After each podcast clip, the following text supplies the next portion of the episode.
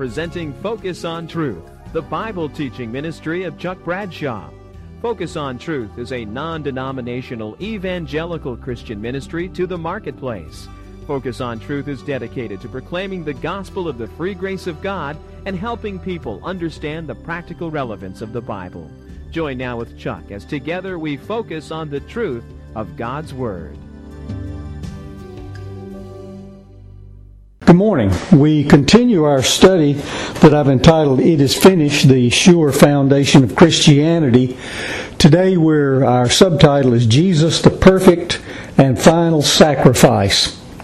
I was listening to the radio the other day, and there's a there's a sort of a quasi country rock group that's on now, a new group entitled Blackberry Smoke, and uh, I was intrigued by something that they were singing, and so I looked it up on the internet and thought I would share it with you. I won't share it all, and I certainly won't try to sing it, but uh, I think it speaks to the universal human condition that we've been talking about, and the reason that uh, Jesus needed to come and uh, and die and be that perfect and final sacrifice. So uh, the the title of this by Blackberry Smoke uh, and it was recorded in 2012. I just heard about them uh, just recently. Uh, but the title of it is Ain't Much Left of Me. Well, my fall from grace was a sight to see, good turn to bad, and bad turn to misery. I've been rained on, rode hard, and put up wet, danced with the devil till I'm in debt. Took all I got, and there ain't much left of me. I've been knocked down, drug out, and left for dead, barely held together by a few old threads. Hey, I'm still here. There ain't much left to see. I'm still holding on, and there ain't much left of me. Now, that is a good picture of what sin does to us, and certainly it's the reason that we need a Savior.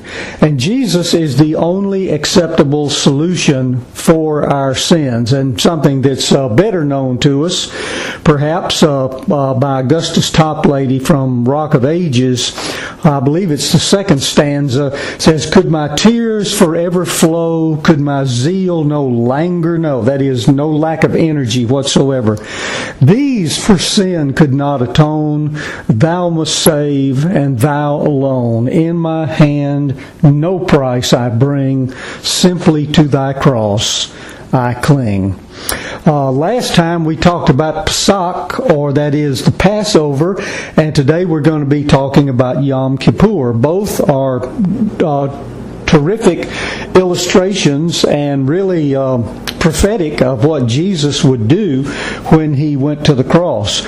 You'll recall just uh, briefly uh, that uh, Passover took place on the 14th day of Nisan that's uh, that corresponds Nisan, the month of Nisan uh, corresponds to our to the end of uh, March or the first part of April uh, on our Julian calendar.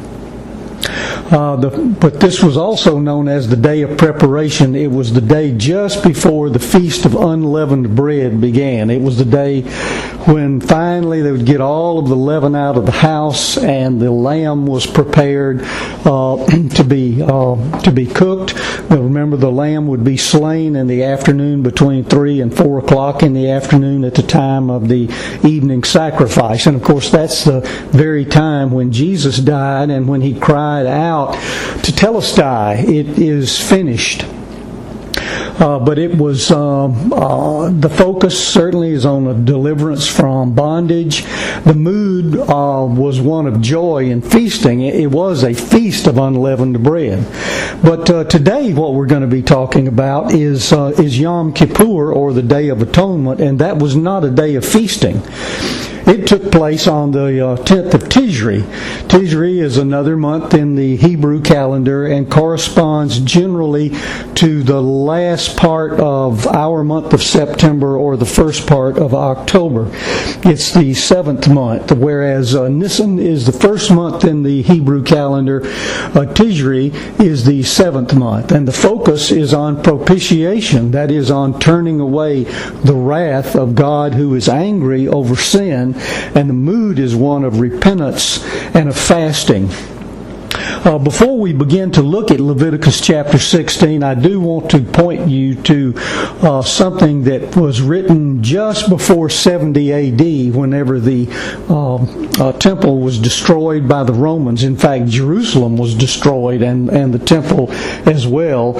And of course, it has not been rebuilt. The, uh, the remains of it are still there until today. We, we hear about the, the Western Wall and people going and placing their little prayers in the in the cracks of the Western Wall. That uh, is the uh, result of uh, that is that wall that's still standing there, that piece of a wall. That's the result of what happened in AD, uh, AD 70 when the Romans destroyed Jerusalem and the temple as well. Uh, Hebrews chapter 10, the book of Hebrews was written uh, probably about two to three years prior to the time that the uh, temple was destroyed. We know that because the context of the book of Hebrews teaches us that there were still sacrifices that were going on at the time. Obviously, there can be no sacrifices as far as the as Judaism is concerned apart from a standing temple. And since there is uh, no temple now, uh, and since the uh, uh, the author talks specifically about the Levitical priests carrying on their uh, sacrifices day after day after day, clearly the the temple was still standing at the time it was written. And most uh, scholars seem to believe that it was written probably about two to three years uh, before uh, the destruction came. But anyway, from Hebrews chapter 10, verses 11 uh, and following, uh, notice what the uh, author of Hebrews Uh, wrote. Day after day, Every priest stands and performs his religious duties. Again and again, he offers the same sacrifices, which can never take away sins. But when this priest, and he's talking here about Jesus, when this priest, our, our great high priest, when this priest had offered for all time one sacrifice for sins, he sat down at the right hand of God. Since that time, he waits for his enemies to be made his footstool because by one sacrifice he has made perfect forever those who are being made holy. Uh, no, that's from the New International Version. Um, notice that there's some there's some great contrasts in there, where he's talking about uh, what the Levitical priests were doing in that day at the temple. So it was day after day. That's contrasted with once that our great high priest uh, made the sacrifice once and for all.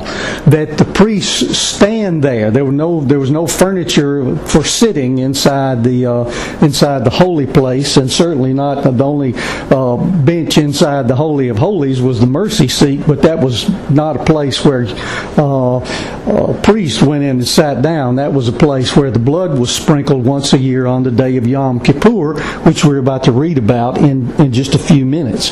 But notice the priest priests were standing, but what happened after Jesus made his sacrifice? He sat down, not because he was tired, but because his work was finished. There was no more sacrifices to be made. So it's a there, there's some marvelous contrast when you when you read the book of Hebrews. But now what I'd like to do, and if you have your um, uh, notes there, your outline, we're going to be looking at Leviticus chapter 16, and I put. Uh, put that in your notes. Uh, today we're going to be looking at it from the New American Standard Version, uh, and uh, it's it's it's on the first page of your notes, just below that double rule. The time whereas the, the author of Hebrews is writing right before 70 AD. The time for Leviticus chapter 16 is around 1400 BC. This is the time when uh, the, the, the Ten Commandments were given to Moses, the pattern for the tabernacle, uh, and the uh, all of the rules and regulations that uh, were to be followed regarding sacrifices. And Leviticus 16 fits uh, into that category. It's, it speaks to those kinds of issues. So let's just read through some of this and uh, we'll make a make a few uh, comments as we go along. Uh, let's uh, let's let's begin reading at verse two. The Lord said to Moses, "Tell your brother Aaron. Remember, Aaron was the was the high priest of that day. The Lord said to Moses, Tell your brother Aaron that he shall not enter at any time into the holy place inside the veil before the mercy seat which is on the ark, or he will die. For I will appear in the cloud over the mercy seat. Notice you you can't just walk in there. You can't waltz in and say, well, could be that the ark needs dusting today. No, you didn't go in there just any time you wanted to. And not just anybody could go in there. Remember, only the high priest himself could go in.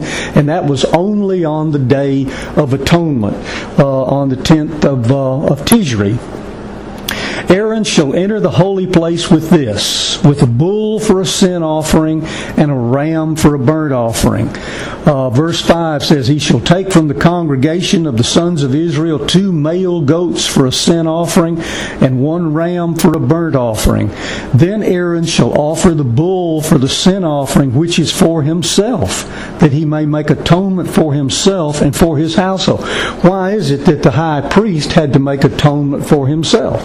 That's right, because he he's a sinner, and he a sinner just like the rest. All Bible says all have sinned and fallen short of the glory of God, and that included Aaron, that included Caiaphas and Annas in the day of uh, in the day of Jesus, uh, when during the time of his public ministry. It's it's true of us all. So the first thing he had to do was to atone for his own sin. Says in verse seven, he shall take the two goats. Uh, now this is after he has atoned atoned for himself. Notice in this passage, what we're going to see is there's a there's a purification process, and it's very orderly. There's a purification first of the high priest himself, then there's a purification of the congregation, and then there's a purification of the tabernacle. Later on, certainly that would be the temple, but uh, that would not take place for um, centuries because that would be built by uh, by Solomon. Oh. Uh, around five centuries later. Uh, and then uh, there is a necessity that we'll talk about for purification. Notice it says in verse 7 of Leviticus 16, He shall take the two goats and present them before the Lord at the doorway of the tent of meeting. Aaron shall cast lots for the two goats, one lot for the Lord and the other for the other lot for the scapegoat. Now, one of the reasons I use the New American Standard Version is because in some of the some of the other versions that, that are that are popular today, instead of using the word scapegoat, it uses the word azazel. And uh, most of us don't know what Azazel is. Well, Azazel is the goat that uh, goes away. But uh, in order for clar- clarity, that's the reason I chose to use the New American Standard because my, my preferred translation really is the ESV. I think it's uh, it's it's it's great in terms of the way it sounds to the ears. The 23rd Psalm sounds really good that uh, in the in the new e, in the ESV, uh, and I like the NIV when uh, when we're doing character studies because it's so it's so easy to read. It's it's it's like reading just in uh, another book almost. It's the the reading is so easy. All right, verse uh, verse uh, eight. He's gonna the the so Aaron's gonna cast lots. It's sort of like um, used sheep knuckles, and they had writing on them, and he would throw them down, and then based on whatever came up, they would make their uh, make their selection. So uh, one would be one lot was for the Lord, and the other was for the scapegoat. Then Aaron shall offer the goat on which the lot for the Lord fell, and make it a sin offering. But the goat on which the lot for the scapegoat fell shall be presented alive before the Lord to make atonement upon it, to send it into the wilderness as the scapegoat. All right, so you've got you've got these two goats that are that are there. Aaron has. Uh, uh, has been purified uh, through uh, the offering of a sacrifice. We're about to purify the congregation through the offering of a sacrifice, and uh, and it's it's it's going to it's going to use two goats and those goats are very important. Some people, uh, there are some uh, groups who say, well, the one, the, the goat that was killed represents Jesus, and the, the goat that was uh, that was going to be sent away into the wilderness represents uh, someone else. some people say that that even repre- is, represents the old evil one. But no, they, both these goats are representative of the Lord Jesus. Uh, it shows it's a great picture of the fact that Jesus bore our sins. He died in the for the sins of all of his people. We understand that from the death of the the first goat the the lot that fell for the for the Lord. But then what about this scapegoat? Well, remember what's going to happen is we're going to see that the priest uh, Aaron is going to place his hands on the head of that goat, uh, that scapegoat, the one that's still alive, and he's going to confess the sins of the, of the people of Israel. And then that goat is going to be led away into a wilderness place, never to be seen again and it's a picture of the Lord Jesus bearing away our sins. Remember what it says, tells us in Psalm 103, uh, verses uh, 10 and following, where it speaks of the Lord, says, He does not deal with us according to our sins, nor repay us according to our iniquities. For as high as the heavens are above the earth, so great is His steadfast love toward those who fear Him. As far as the east is from the west, so far does He remove our transgressions from us. Isn't that a great verse? Uh, and think about it. Think about what what uh, what David has written here under the inspiration of the Spirit. God doesn't say, uh, as far as the north is from the south, I've separated you from your sins, because you can uh, if if uh, if you start traveling north and you get up to the North Pole and you reach that place at the North Pole, where it's the, the uppermost point, and you keep going, then you begin traveling south again. But the Lord doesn't separate us as far as the north our, from our sins as far as the north is from the south, but as far as the east is from the west. Because if you start traveling east, and you go over, you know, here we are in uh, in in Georgia, and uh, and you travel all the way, uh, you know, to to the to the east coast to uh, to Savannah and then you get on a ship and you you take uh, you you keep traveling and you make your way over to Europe and you keep traveling east.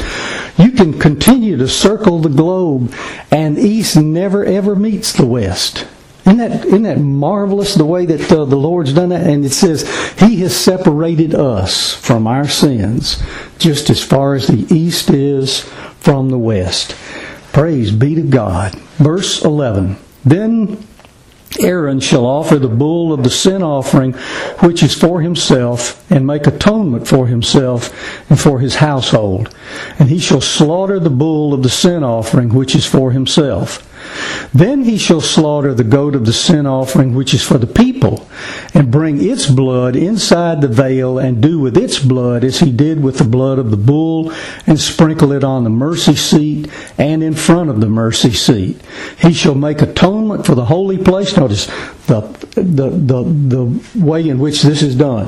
This is atoning for the for Aaron himself and his household, then for the congregation and then for this tabernacle, because although it was uh, uh, it was constructed according to God's plans, men and women were involved in the process, and in the process, their sinful hands were on these things, and they needed to be atoned for.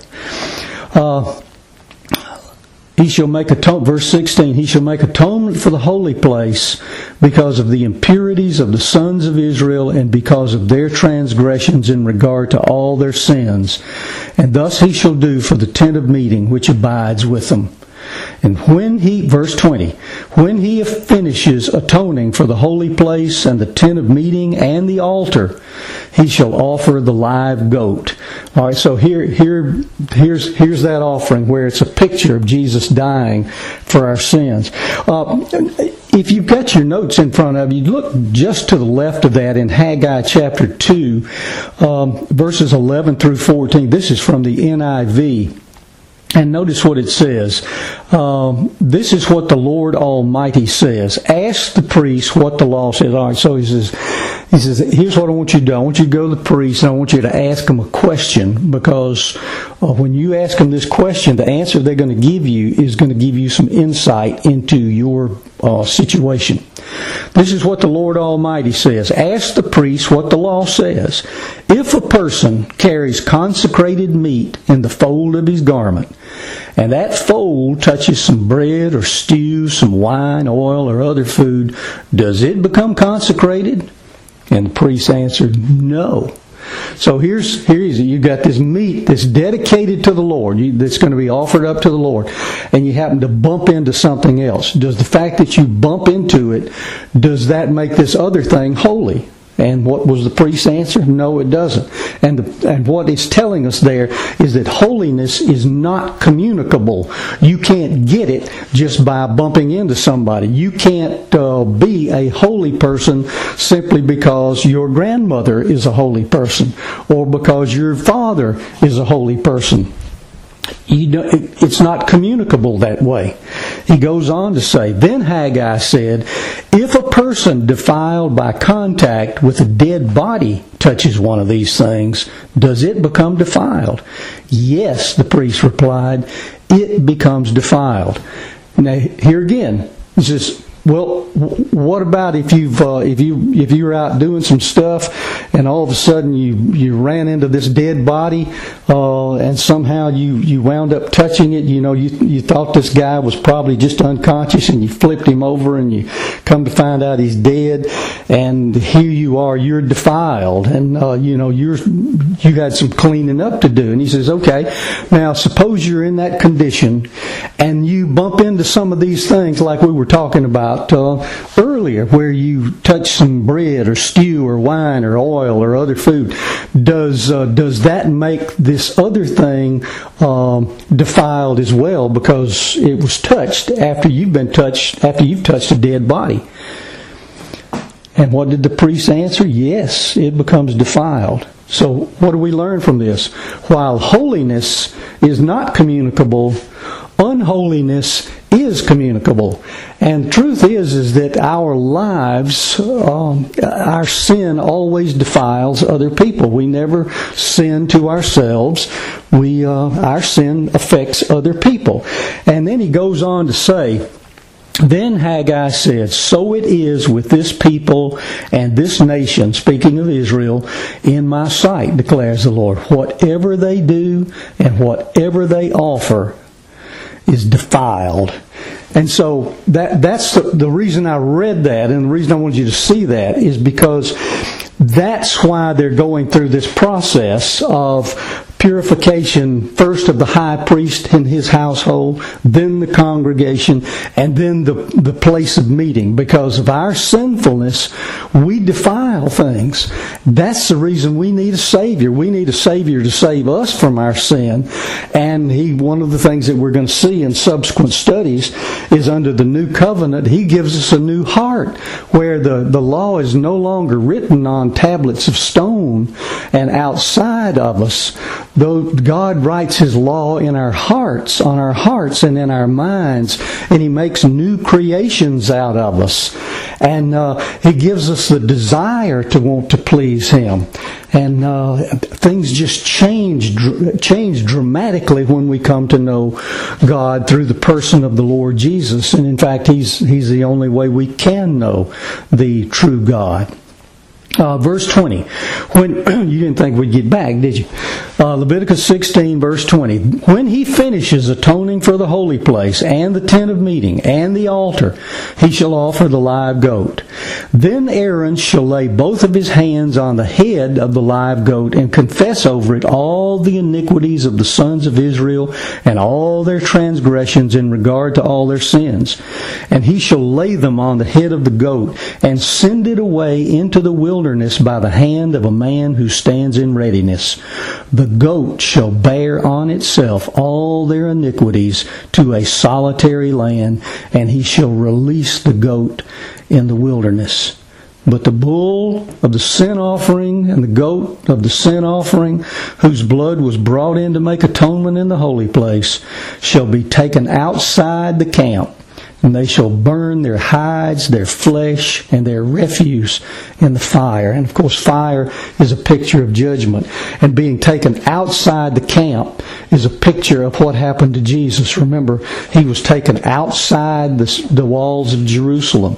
He was crucified outside the city gates. And, um, and and again, uh, he talks about here the this this live goat, the scapegoat, is the one who is led off into the wilderness, never to be seen again. And when you look at the two goats, it, it paints a great picture for us of what the Lord Jesus did on the cross. The, the goat who died, who was uh, burned as a sacrifice, and everything about him was burned and burned outside the uh, outside the camp.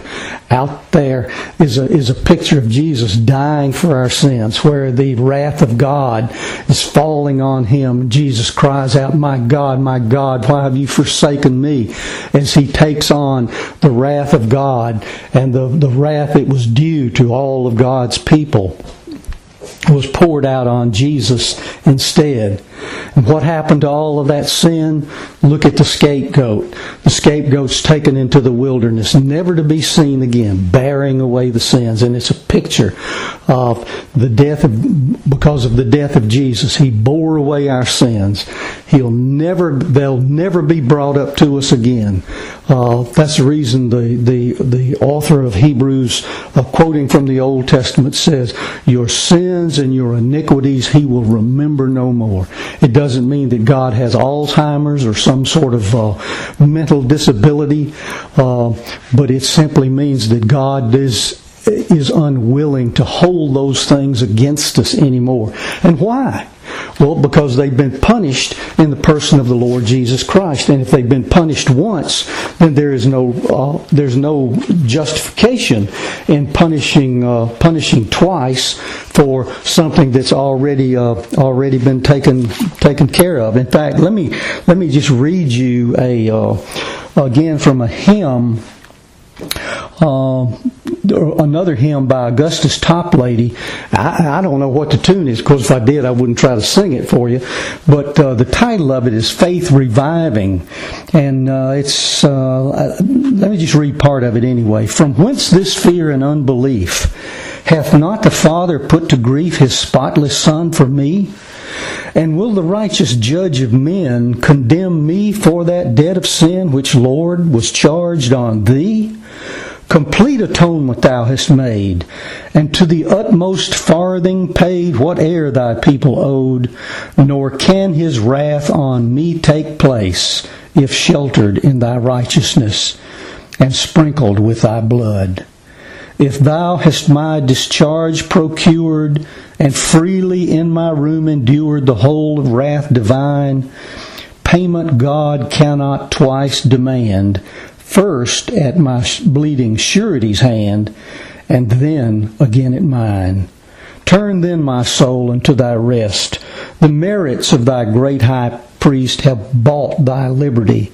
Trust in his efficacious blood, nor fear thy banishment from God, since Jesus died for thee. Listen, that ought to make a Presbyterian shout, and uh, certainly ought to make an Episcopalian shout, as as well as all the rest of us uh, as well. But what a beautiful picture uh, when we look at Yom Kippur. We look at the Day of Atonement, and we see Jesus atoning for sins, taking the the paying the sin debt for all of His people, and we'll never face that again. God has separated us from our sin as far as the east is from the west.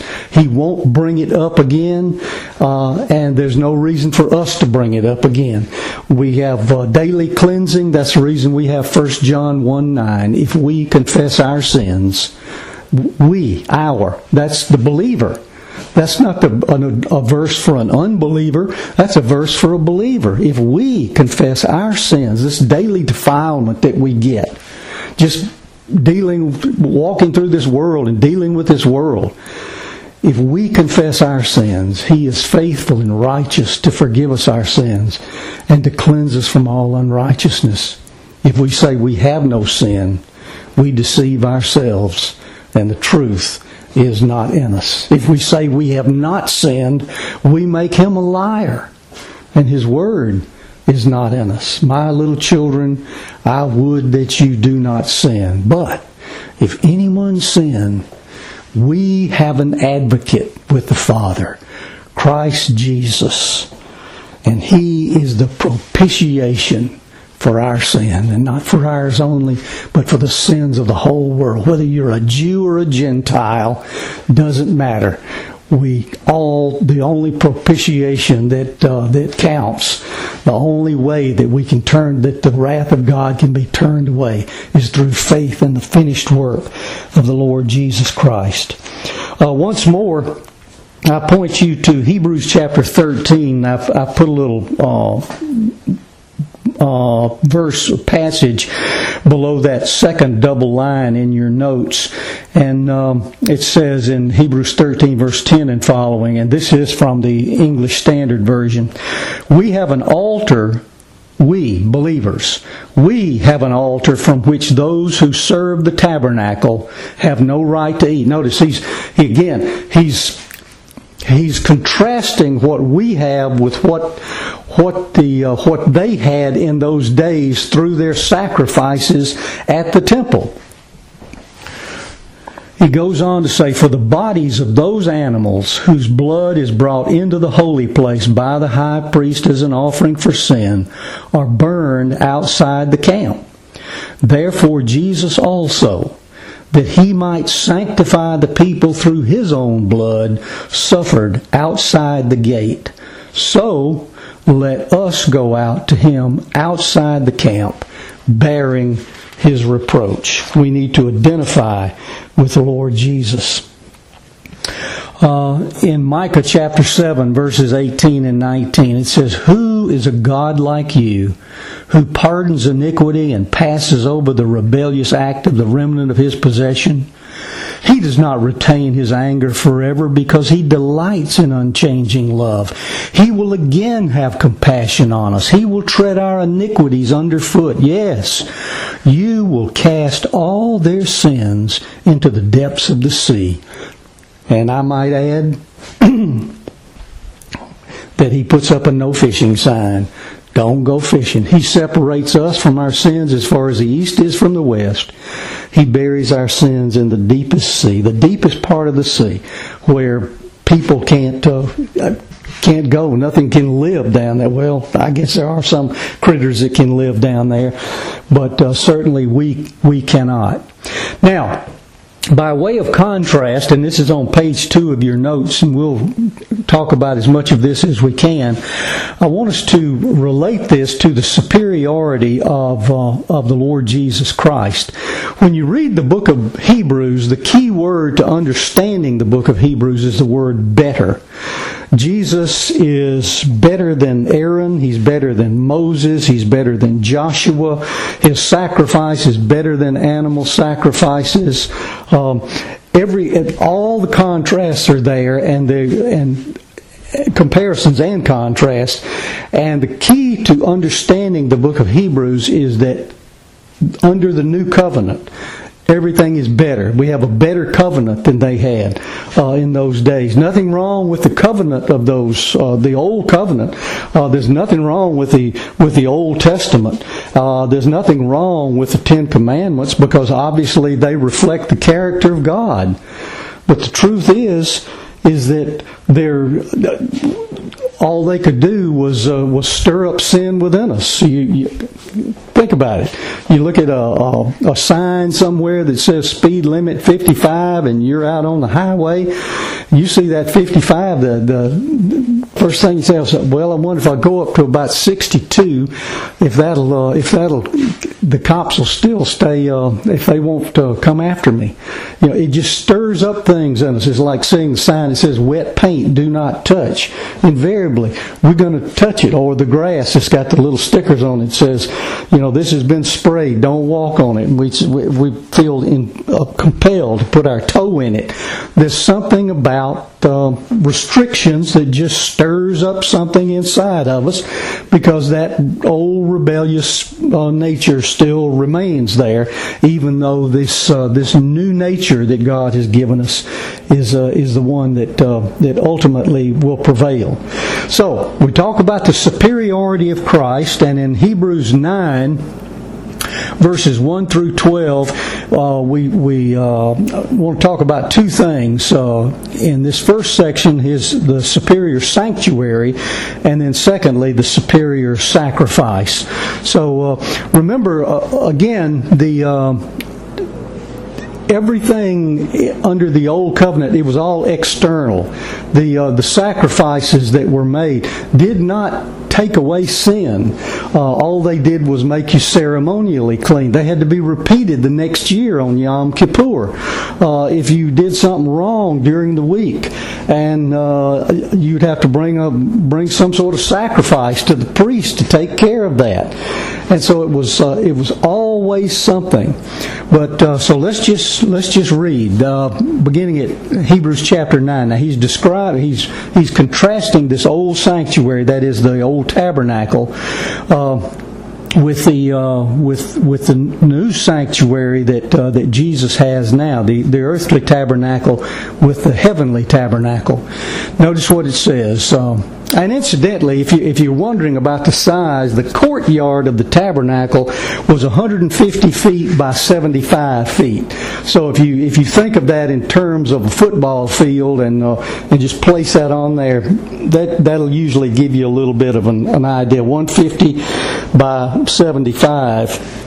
And then the tabernacle itself, which sat inside the courtyard, near the back end of the courtyard, near the west end of the courtyard, uh, uh, was uh, 45 uh, feet long, and then uh, 15 feet wide and 15 feet tall. And the uh, the last compartment, the Holy of Holies, where the uh, mercy seat and the Ark of the Covenant were located, that was a perfect cube. It was 15 by 15 by 15. And then the area just outside of that, instead of the Holy of Holies, it was called the Holy Place, where the uh, table of showbread and the lampstand uh, and the and the altar of incense were located. That was uh, that was 30 feet long out there. Okay, don't worry, there's not going to be a test on this. Verse, at least not from me. Verse 6 Now, when these things, that is, the furnishings of the tabernacle, have been so prepared, the priests are continually entering the outer tabernacle, performing the divine worship. He's talking about the priests, what they would do in the holy place, trimming the, trimming the wicks on the lamps, offering the incense. Remember, that's what Zechariah was doing whenever the angel Gabriel showed up to him, and he, he wound up uh, not being able to talk for nine months. And uh, and also the uh, the table of showbread that where the bread was uh, was changed. So, and the, the the regular kind of priests were ministering there. It was the high priest who could only go into the holy of holies. He says, so they, they're continually entering the outer tabernacle performing the divine worship. But into the second, that is the Holy of Holies, this, this one in the very back, only the high priest enters once a year and not without taking blood, which he offers for himself and for the sins of the people committed in ignorance. Remember, that's what we just read about in Leviticus chapter 16. And then he says, here's the commentary on it. The Holy, verse 8, the Holy Spirit is signifying this, that the way into the holy place has not yet been disclosed while the outer tabernacle is still standing. Remember, there's this there's this real thick veil between the holy place and the holy of holies. Well, if you remember your gospel accounts of when Jesus died, there was something that happened inside. Of course, the tabernacle was long gone by then, and they constructed a permanent uh, edifice, which we call the temple. Uh, there in Jerusalem, but there was something that happened uh, inside that area, and what was that? Yes, the veil was split in two. It was rent, and it was rent from the top down to the bottom. And the Bible is specific in uh, in that distinction. The Holy Spirit is signifying this: that the way into the holy place has not yet been disclosed, while the outer tabernacle is still standing. Well, we know that when that veil was split, that's a picture of now we have access. Before before, only the high priest had access into the presence of God. And that was just once a year. And that was only when he would bring blood in there. But now that veil has been torn asunder. And we all have access. All of us, anyone, whosoever will come, has access into the very, into the very presence of God through the blood of the Lord Jesus Christ that's already been shed. He says, uh, This. Uh, the way into the holy place has not yet been disclosed while the outer tabernacle is still standing, which is a symbol for the present time.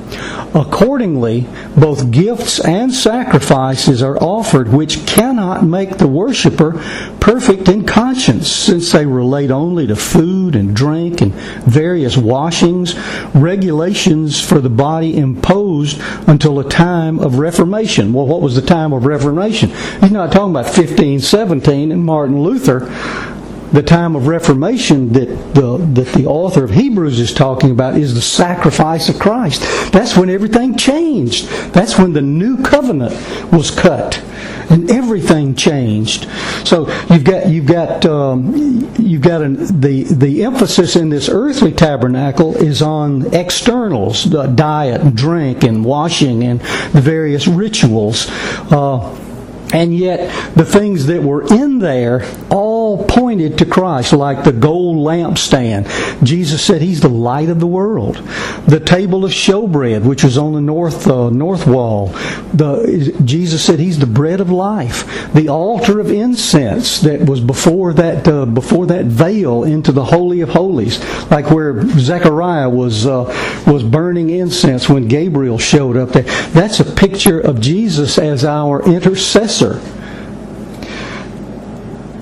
so, and you've got all of these activities, constant activities in the holy place, in the most holy place, the Holy of Holies, and yet it was all very inadequate. And it, it, it, all it did was point to the need for real forgiveness, real reconciliation. But it was it was not able to meet that need. It, it couldn't it couldn't cleanse the conscience. It could just make a person ceremonially clean. Well, why not? Why couldn't it really clean somebody up? Going through all those rituals. Well, Romans chapter 8, verses 1 and following says, There is no condemnation now for those who are in Christ Jesus. For the law of the Spirit of life in Christ Jesus has set you free from the law of sin and death. For what the law could not do, weak as it was through the flesh, God did sending his own Son in the likeness of sinful flesh and as an offering for sin, he condemned sin in the flesh. See, the, the law couldn't clean us up. All the law could do is just show us what needy sinners we are. It could just show us what guilty sinners we are. But it couldn't clean us up. It's like a mirror. We look in the mirror and we see that our hair is disheveled. And guys, we look in the mirror and we see that uh, we've got we've got three day growth on our face. But rubbing our heads and rubbing our face on the mirror won't won't clear up the problem. All it does is show us what the problem is. It's going to take a comb to straighten out our hair. It's going to take a razor to get the stubble off of our face. So the law showed us something, but it showed us something about ourselves. It showed us that that it was impossible for the law to to deal with us properly. All it could do is just show us our need. And it showed us that that need could be satisfied only in the person of the Lord Jesus Christ. And here he talked about the witness of the Holy Spirit and uh, God's presence, what limited access there was at that time, and now there is full access. Let us come bo- in another place in Hebrews. The writer would, would write, Let us come boldly to the throne of grace where we may obtain mercy and find grace to help in time of need. Why, my goodness, no average Israelite would have ever even considered something like that possible.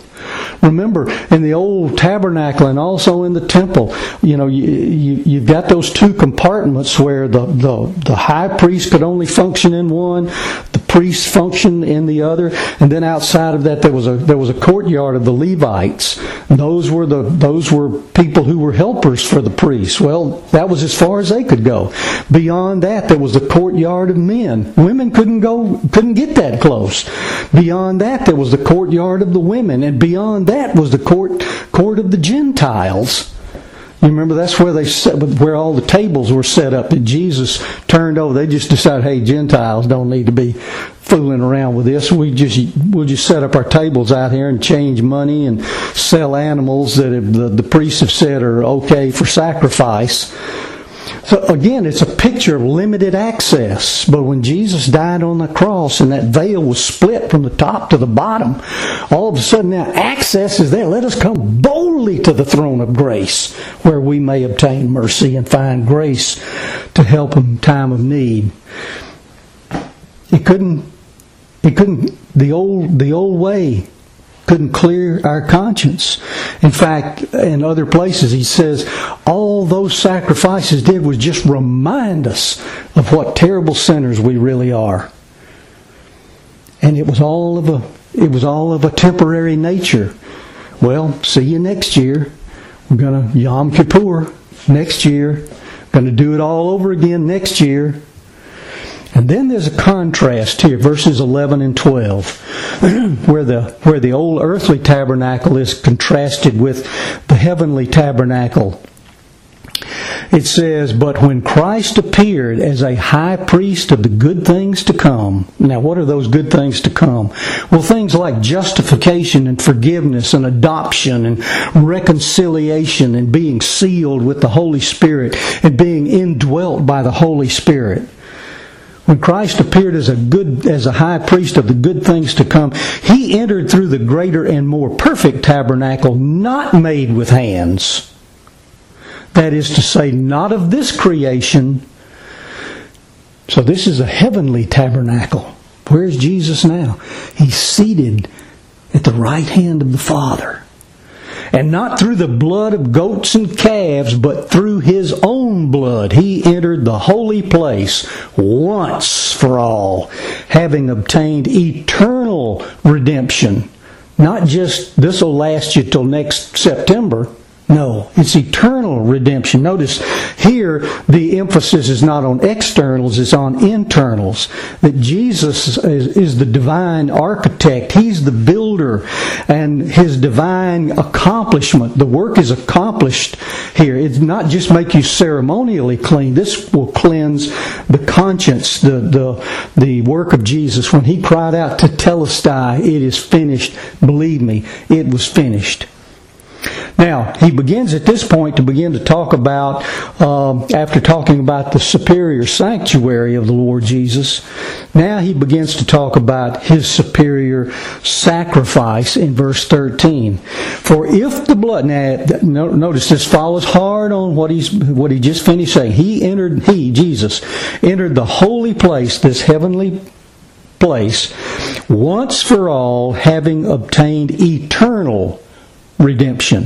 For if the blood of goats and bulls and the ashes of a heifer, sprinkling those who've been defiled, sanctify for the cleansing of the flesh, that is, for ceremonial cleansing, how much more? Notice what he's doing. He's arguing from the lesser to the greater. If, if, if all of this blood sacrifices, if all of this stuff, these animal sacrifices, could, uh, could make you ceremonially clean. Verse 14, how much more will the blood of Christ, who through the eternal Spirit offered himself without blemish to God, cleanse your conscience from dead works to serve the living God. Now, once again, we see there's a contrast between the external and the internal. Cleanse our consciences, he goes on to say. To cleanse our conscience from dead works to serve the living God it's a better type of renewal that we're getting. The, the blood of animals would provide a ceremonial cleansing. Certainly it would provide also a cultural kind of acceptance. But the blood of Christ Jesus uh, cleansed the conscience and it made uh, it made our service to God acceptable to Him. You know, there's a contrast between once a year and once for all time between the human uh, and the uh, and and deity. The human is is mortal. Think about the old high priest. He's he's going to die. You might get a good one one time and might get a sorry one the next time. and he would it would be difficult uh, to sometimes relate to the high priest. But we have a high priest who understands us, and because he is the God man, he is 100% God. He is 100% man. He knows what it means to be a to be a human being. He knows what it feels like to go through all the things that the rest of us go through. That's the reason he is such a wonderful, magnificent high priest. Uh, in addition to the fact that he is the one who offered himself for our sins. Notice what else? Not, not only a better type of renewal, but a better inheritance. Now, we're going to be talking about the new covenant uh, in our next session of study. So I'm going to skip over that. But uh, in verse 24, he says, For Christ did not enter a holy place made with hands, a mere copy of the true one. See, the, the tabernacle in the wilderness and the temple were like copies of some, the, the tabernacle specifically was was a copy, excuse me, as it were, of, uh, of of what was going on in heaven. He did not enter a holy place made with hands, a mere copy of the true one, but into heaven itself, now to appear in the presence of God, that is, in the presence of God the Father, for us. Nor was it, uh, well, let's pause here for just a minute. Remember what it says in 1 John chapter 2 verse 1. In fact, I, I, quoted some of it a little while ago where it says, My little children, I'm writing these things to you so that you may not sin. And if anyone sins, we have an advocate. We have a defense counsel with the Father, Jesus Christ the righteous. And that word advocate is the word parakletos. It's the same word that's used of the Holy Spirit. When Jesus in, in the upper room prior to the crucifixion said, I'm not going to leave you as orphans, but I'm, I'm going to send the Holy Spirit. He, he, I'm going to give you the helper. Uh, that's the word parakletos, the one who is called alongside to help. That's the same word that's used here and translated by the word advocate with the Father. He's the one who is called alongside as our defense counsel. When you remember the old devil is called the accuser of the brethren. He tempts us, and then when we give in to temptation, he accuses us. God said, "Look at Bradshaw. Look at I. I told you. I, how in the world, God, can you call him your son?" when when when when he does that kind of stuff right there. And there's my advocate, the Lord Jesus. Says, Yes, Father, he did it. But Father, I paid for it all. I paid it all. Jesus paid it all. All to him I owe sin had left a crimson stain. He washed it white as snow. That, there's a great old hymn. Uh, written by uh, Robert Grant. Oh, worship the King, all glorious above, and gratefully sing His power and His love. Our shield and defender, the Ancient of Days, pavilioned in splendor and girded with praise. The last, uh, the last stanza frail children of dust, and feeble as frail. In thee do we trust, nor find thee to fail. Thy mercies how tender, how firm to the end, our Maker, Defender, Redeemer, and Friend. Praise be to God. And notice what he says about sin in verses 25 and following in Hebrews chapter 9. Uh, let's let's pick up the sentence uh, from verse 24. He says, He's entered into heaven itself now to appear in the presence of God for us. That's as our defense counsel, the one who's always there to intercede for us to appear in the presence of God for us. Nor was it that he should offer himself often as the high priest enters the holy place year by year with blood that is not his own. Otherwise, he would have needed to suffer often since the foundation of the world. But now, once at the consummation of the ages, he has been manifested to put away sin by the sacrifice of himself.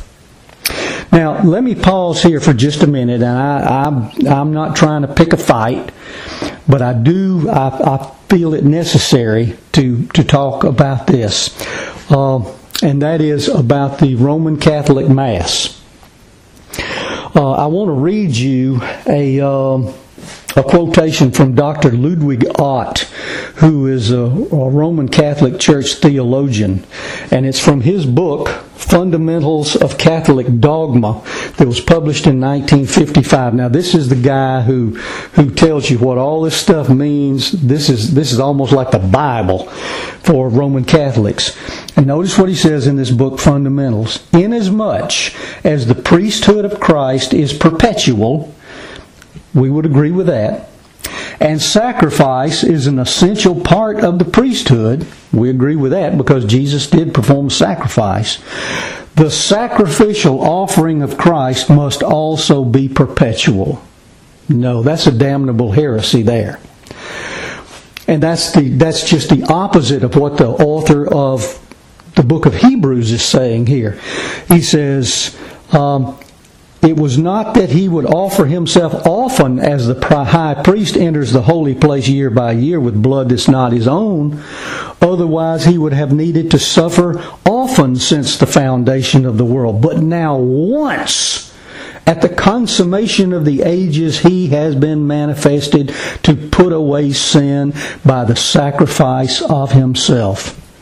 Let me, let me just uh, mention one other thing also and that is Ott comments on the old uh, on the decisions of the Council of Trent that took place back in the 16th century.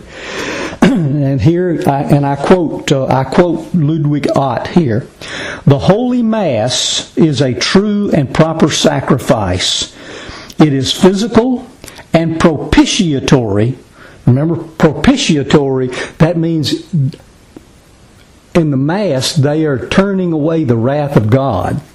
It is physical and propitiatory, removing sins and conferring the grace of repentance. Propitiated by the offering of this sacrifice, he's talking about the Mass, God, by granting, by granting the grace of the gift of penance, remits trespasses and sins, however grievous they may be. Now, what does that mean? That means that the Roman Catholic Mass, according to the expert in Roman Catholic dogma, the Roman Catholic Mass is a sacrifice of Christ. Christ is offered daily and multiple times on Sundays and therefore God's satisfaction is dependent upon the Mass. And that's the reason for the prevalence of the crucifix, that Jesus, all, in any Roman Catholic church, you will see not just a cross, but you will see a crucifix. Jesus is affixed to the cross. Well, let me tell you what, the cross is empty, and the tomb is empty the thing that holds the, the body of Jesus right now is that place where he is seated at the right hand of the Father, where he ever lives to make intercession for us. In this case, the Roman Catholic Church, and I have many Roman Catholic friends, but they are wrong about this. It is in direct opposition to Scripture. Christ does not need to suffer often. He has suffered once at the consummation of the ages and he has been manifested to put away sin by the sacrifice of himself. And then the last two verses of the Hebrews 9, and inasmuch as it is appointed for men to die once, and after this comes judgment, so Christ also, having been offered once to bear the sins of many, that's the elect, the, those who will come to Christ, he will appear a second time for salvation without reference to sin. He, when Jesus returns, it's not to die for sin. He's coming back for those who eagerly await him. Judgment follows death. Reincarnation is not true.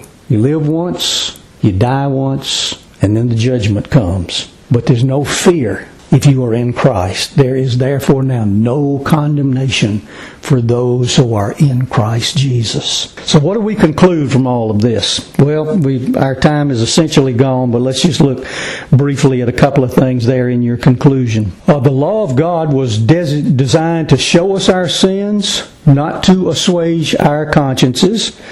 The law could only make demands, and then it would condemn us when those demands were unmet. The law was temporary. It was a tutor until the coming of Christ. I read you from Galatians 3, but before faith came, that's faith in Christ, we were kept in custody under the law, being shut up to the faith which was later to be revealed. Therefore, the law has become our tutor or our schoolmaster to lead us to Christ so that we may be justified by faith. But now that faith has come, we are no longer under a tutor. See, that's the great thing about the new covenant. This is what we'll talk about in our next session. That we are under the new covenant. God has written His law in our hearts and in our minds. He's given us a, a new nature. He's given us new desires. That's the reason the Bible says, delight yourself in the Lord, and He'll give you the desires of your heart. Well, those desires of my heart are new desires because I'm a new creation. We'll talk about that. The tabernacle in the wilderness and the Levitical rituals were representations of a greater reality, specifically Christ Jesus and his sacrifice. Levitical offerings could provide only temporary ceremonial cleansing. In other words, sin was covered, but it was still there. It was just covered up. But to contrast, Christ's sacrifice provides eternal salvation and a clean conscience to all those who trust Him because our sins are taken away. Gone, gone, gone, gone. Yes, my sins are gone. The old song, the old spiritual song used to say. 2 Corinthians 5:21 He made him who knew no sin to be sin on our behalf so that we might become the righteousness of God in him. Remember the old hymn by Philip Bliss, Oh, my sin, oh, the bliss of this glorious thought. My sin, not in part, but the whole, is nailed to the cross, and I bear it no more. Praise the Lord, praise the Lord, oh, my soul. Now, how do we appropriate these internal changes paid for by Christ? Well, one of the things that we do is we cease and desist from emphasizing the externals. That is, stop going through the motions. I've got to do this to make myself more acceptable to God. And we begin to focus on the internals by fixing our attention on Christ and on His finished work. Remember, John the Baptizer said, The axe is laid to the root of the tree it's useless to apply a band-aid to arterial bleeding. You know, it makes you feel, it may make you feel good because you're doing something. I'm sticking something on here where the blood's coming out. But if it's arterial bleeding, I'm telling you that band-aid is not going to get the job done. You're going to need to start with a tourniquet. So who do I trust? Whom do I trust? Myself? My own abilities? Or do I trust in Christ? And his finished sacrifice. Tetelestai. It is finished. It's completely complete. Oh, the bliss of this glorious thought. My sin, not in part, but the whole, is nailed to the cross, and I bear it no more. Praise the Lord. Praise the Lord. Oh, my soul. Let's pray. You've been listening to Focus on Truth the Bible teaching ministry of Chuck Bradshaw. Focus on Truth is a non denominational evangelical Christian ministry to the marketplace. Your gifts to Focus on Truth are tax deductible. For a free copy of our monthly newsletter, Glimpses of Truth, or other information about the ministry, write to Focus on Truth, Box 5367, Columbus, Georgia 31906.